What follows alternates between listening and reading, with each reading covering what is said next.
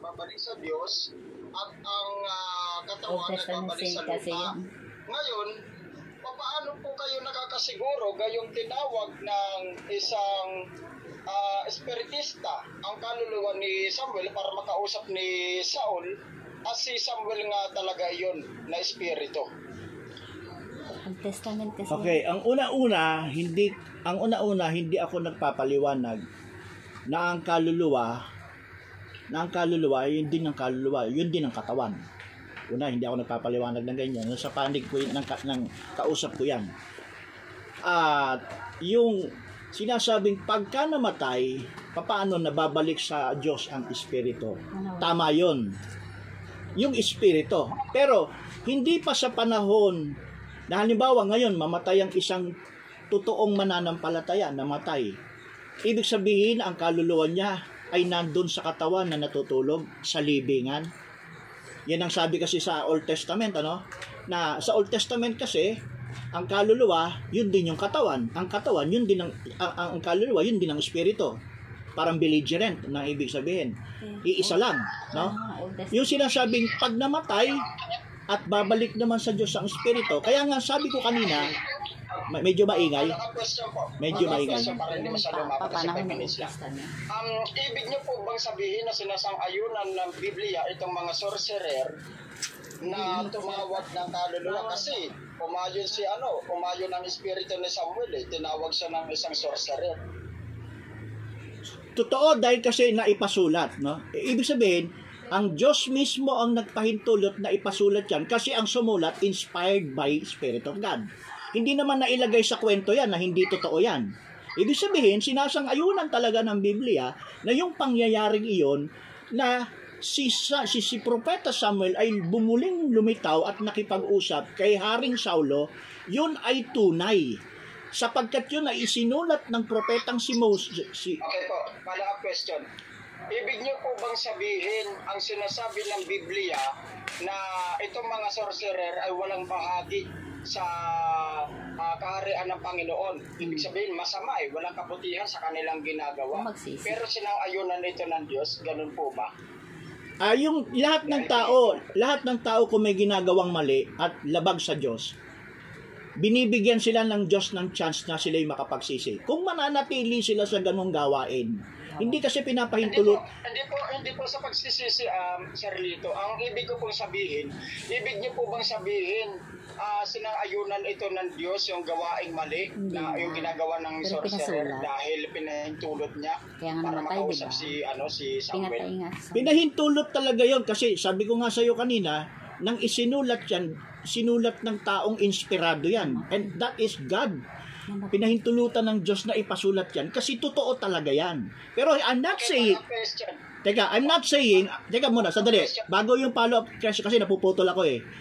Hindi ko sinasabi na yung witchcraft sa Diyos yon at yung bagay na kanyang ginagawa ay kalooban din ng Diyos. No, I'm not saying that. Pero ibig sabihin, pwedeng magawa kasi ng sino man na gawin yung bawal, pinagbabawal ng Diyos. Kasi pinagbabawal ng Diyos yun eh. Ang kwento lang kasi bakit nailagay yan, it, eh, yun ay totoo talaga na nangyari. Yung pinagbabawal ng Diyos, nagawa talaga Okay, yun. Follow-up question na po ako.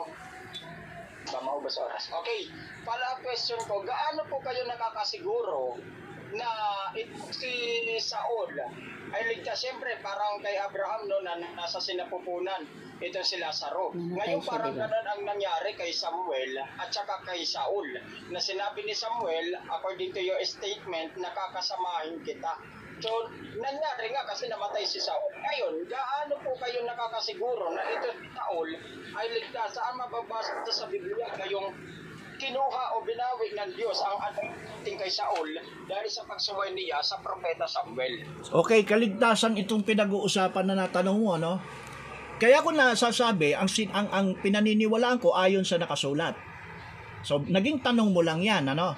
So, dahil pinatutunayan ko na ang nagsasalita at kaharap ni Saulo ay tunay na propeta, kung si, si Samuel ay totoong propeta, Time, time.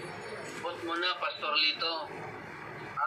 Yung 5 minutes mo, Pastor Lito, pwede mong idugtong yung pagsagot mo. O orasan na lang kita ng 5 Ayun, sige, minutes. sige. Okay, time ah. start. So, continue yung sagot. Start.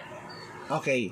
So, yun nga, ah, ah, yung tan- tinanong kasi ng, ah, ng ating kapatid, na si Saul, si si propeta Samuel ay tutunay na propeta ayon sa sinasabi ko ayon sa Biblia.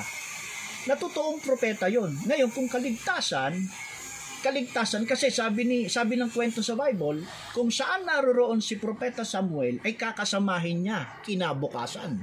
Sabihin, kung nandoon si Samuel na nagpapahinga, magpapahinga rin si Saulo.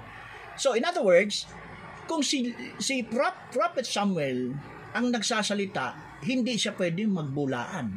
Kung siya'y nagpapahinga dahil siya'y nasa panig ng Diyos at siya ay ah, ligtas, I do believe na nandun din si Saulo. I do believe nandun din siya.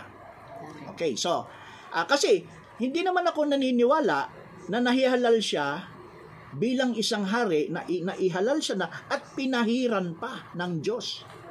Pinahiran siya ng Diyos ng langis para italagang siya ay mamuno sa bayan ng Israel. But it so happen lang na sa kanyang pamumuno sa mga bandang huli. Kasi wala namang sa umpisa masama agad eh. Ibig sabihin, si Haring Saulo nagsimula ng hindi masamang hari. Marami siyang sa time niya na nung sa kabataan niya ay faithful servant siya. Nakikinig siya sa Diyos sa pamamagitan ng propeta. But siguro sa mga dakong huli ng kanyang buhay ay hindi na naging maganda. At diba, meron naman talagang ganung pangyayari na sa umpisa, maayos siya sa huli, nanghihina, nakagawa siya ng hindi maganda, nakulong siya sa mga sitwasyon na gano'n, katulad ni Saulo, na sa maiksing panahon ay hindi niya alam sa isang maiksing panahon na sa kanyang pakikipagdigma gusto niya makatiyak. Pero dahil wala nang ang propeta eh, si Samuel lang talaga ang kanyang kinikilalang propeta. And I do believe, sa sagot ko sa tanong ng ating kapatid, kung ligtas ba si Haring Saulo, hindi ko pwedeng sabihin hindi.